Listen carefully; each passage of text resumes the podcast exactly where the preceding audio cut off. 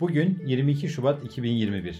Kısa Dalga güzel günler diler. Özge Mumcu Aybars'ın editörlüğünde hazırlanan Kısa Dalga Bülten başlıyor.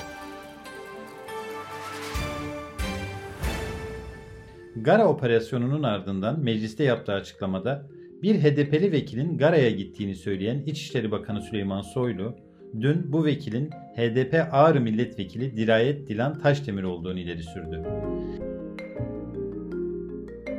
Dirayet Dilan Taşdemir ise Soylu'nun bu iddiasını yalanladı. Taşdemir, bu ülkenin İçişleri Bakanı güya bir kişinin anlatımlarına dayanarak ismimi veren bir açıklama yaptı.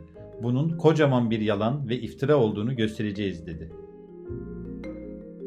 Ankara Cumhuriyet Başsavcılığı Soylu'nun açıklamalarını ihbar kabul ederek Taşdemir hakkında silahlı terör örgütü üyesi olmak iddiasıyla soruşturma başlattı. Cumhurbaşkanı Recep Tayyip Erdoğan, Amerikan Kongresi'ne yönelik menfur eylemde başı çekenlerin bölücü örgütün Suriye kolu YPG-PYD ile bağlantıları ortaya çıkmıştır dedi. CHP'nin damat nerede kampanyası üzerine açıklama yapan eski Hazine ve Maliye Bakanı Berat Albayrak'ın avukatı İsa Sinan Göktaş 500 bin liralık dava açılacağını duyurdu. Göktaş, Albayrak'ın görevinden ayrıldıktan sonra eşi ve çocuklarıyla zaman geçirdiğini ifade etti.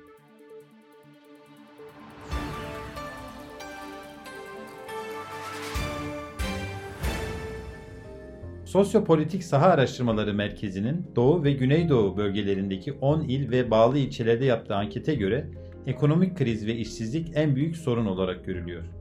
HDP oylarını koruyor, AKP oy kaybediyor, CHP'nin oyları ise artıyor.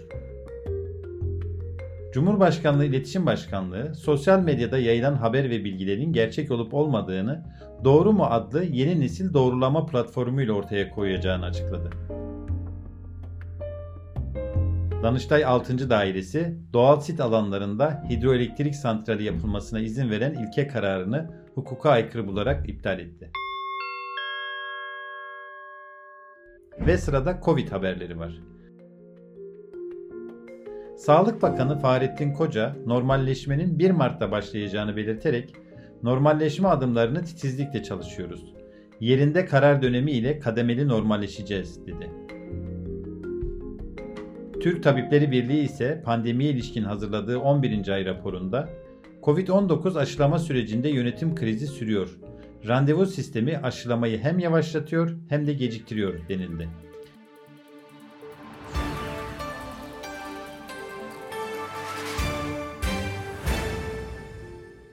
İngiltere'de yapılan bir araştırmada yeni tip koronavirüsü ağır geçiren hastaların yarısına yakınında kalp hasarı saptandı. Ve ekonomi haberleri. İlaca %20 zam kararı nedeniyle firmalar ilaç ithal etmeyince piyasada ilaç sıkıntısı baş gösterdi. Ankara Eczacılar Odası Başkanı Ercanlı, zam gelecek diye ilaç kalmıyor, hasta ilaca erişemiyor dedi.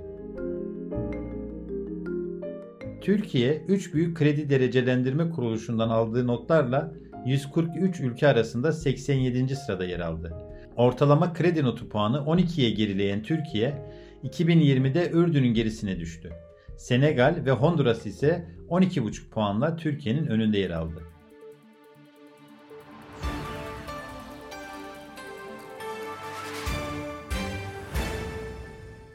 Türkiye Bankalar Birliği Risk Merkezi Aralık raporu da vatandaşın durumunu ortaya koydu. 2020'nin kredi riski fotoğrafını ortaya koyan rapora göre bankalar ve banka dışı finansal kuruluşlar tarafından kullandırılan bireysel krediler %40 artarak 867 milyar lira oldu. Sırada dünyadan haberler var. Almanya'dan giderek Suriye ve Irak'taki İslamcı gruplara katılanların sayısının en az 1070 olduğu belirtildi. Bunlardan 410'u hala bölgede ve 156'sı çifte vatandaş. Bu kişilerin 21'i ise Türk vatandaşlığına da sahip. Amerika Birleşik Devletleri'nde Joe Biden yönetimi geçen hafta içinde attığı adımlarla bir kez daha Donald Trump yönetiminin Orta Doğu politikalarını sürdürmeyeceğini gösterdi. Beyaz Saray basın sözcüsü Başkan Biden'ın ABD'nin kilit müttefiklerinden biri olan Suudi Arabistan'la ilişkilerini yeniden gözden geçirme niyeti olduğunu söyledi.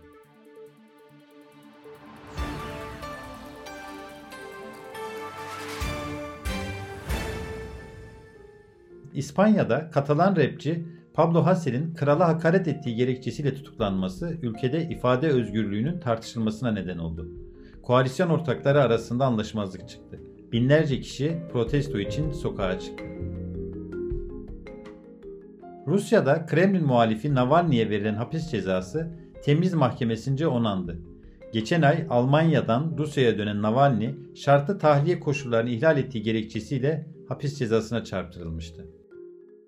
Rusya'da kuş gribi virüsünün H5N8 olarak adlandırılan türünün ilk kez insanlara geçtiği tespit edildi.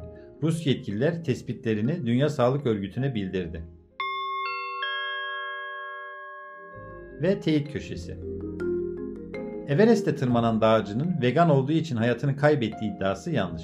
Vegan dağcı Maria Strydorum'un ölüm nedeninin diyetiyle ilgisi yok. Zirveye yaklaşmaya yakın akut dağ hastalığı nedeniyle hayatını kaybetti. Bu sorunun ise et tüketimiyle bilinen bir bağ bulunmuyor. 2006 yılında bir başka vegan sporcu Everest zirvesine ulaşmayı başarmıştı. Ve son olarak kısa dalgadan bir öneriyle bitiriyoruz. Krizler çağında bir dayanışma hikayesi olarak göçmen kadınlar. Melis Tufur İlham Verisi programında Göçmen Kadınlar Dayanışma Platformu'nun kurucularından Pınar Erbaş Erdurmaz ve Esra Pencereci ile kilometrelerce uzaklıktaki kadın dayanışmasını konuşuyor. Kısa Dalga.net'ten dinleyebilirsiniz. Gözünüz kulağınız bizde olsun. Kısa Dalga Medya.